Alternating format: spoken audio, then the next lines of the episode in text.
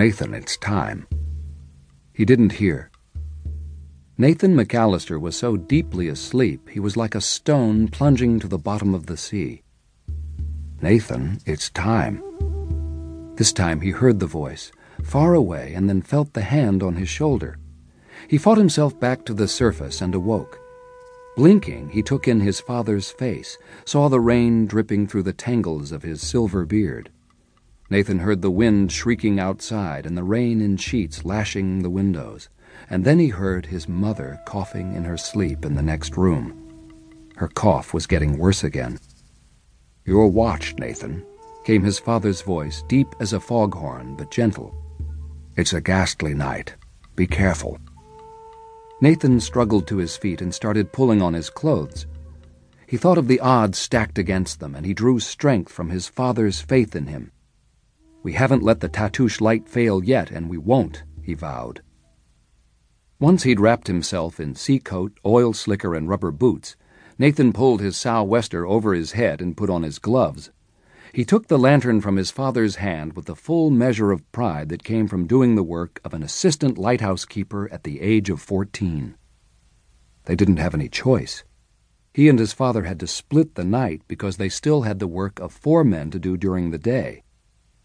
I've lit a fire for the fog trumpet just in case we need it his father advised in parting.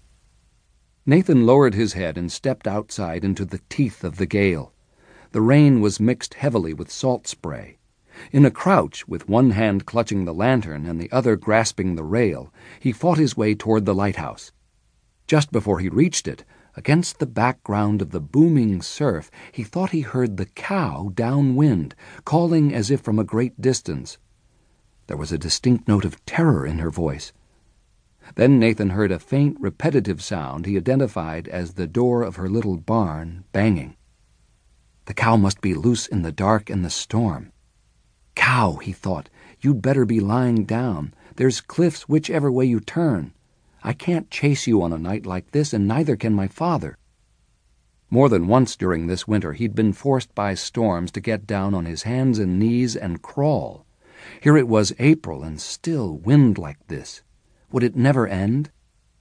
One of the assistant keepers who'd abandoned them said he'd once been blown clear across Tatoosh Island's treeless 17 acre top before managing to grip onto shrubbery at the edge of the cliff. And that was in the daytime, Nathan thought. No, I have to tend the light, even if it might mean losing the cow and one of Mother's few comforts, that cup of warm milk three times a day. There might be ships out there depending on this light.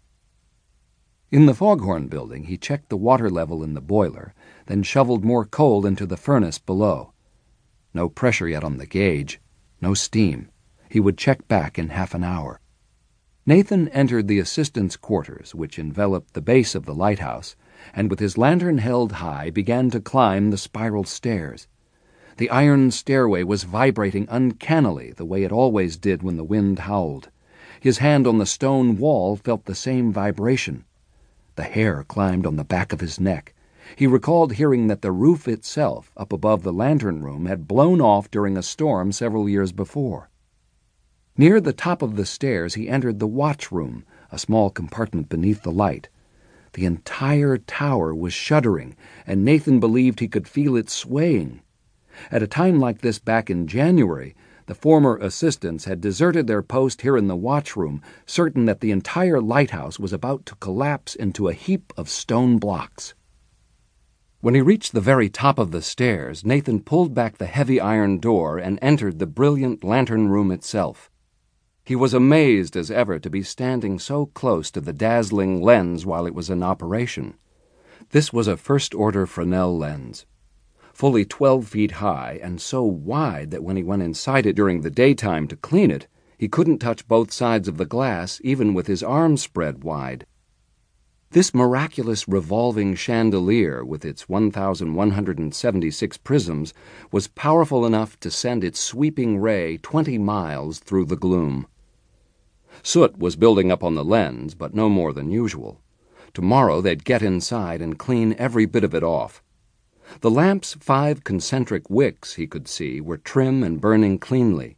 He checked to see that the clockworks that propelled the light were wound, and he gave the oil machinery another grind to make sure the oil would keep flowing to the wicks. That lighthouse tender ship had better get here soon, Nathan worried, or else there'd be a disaster. The lamp burned ten gallons of oil a night, and they were down to the last fifty gallons.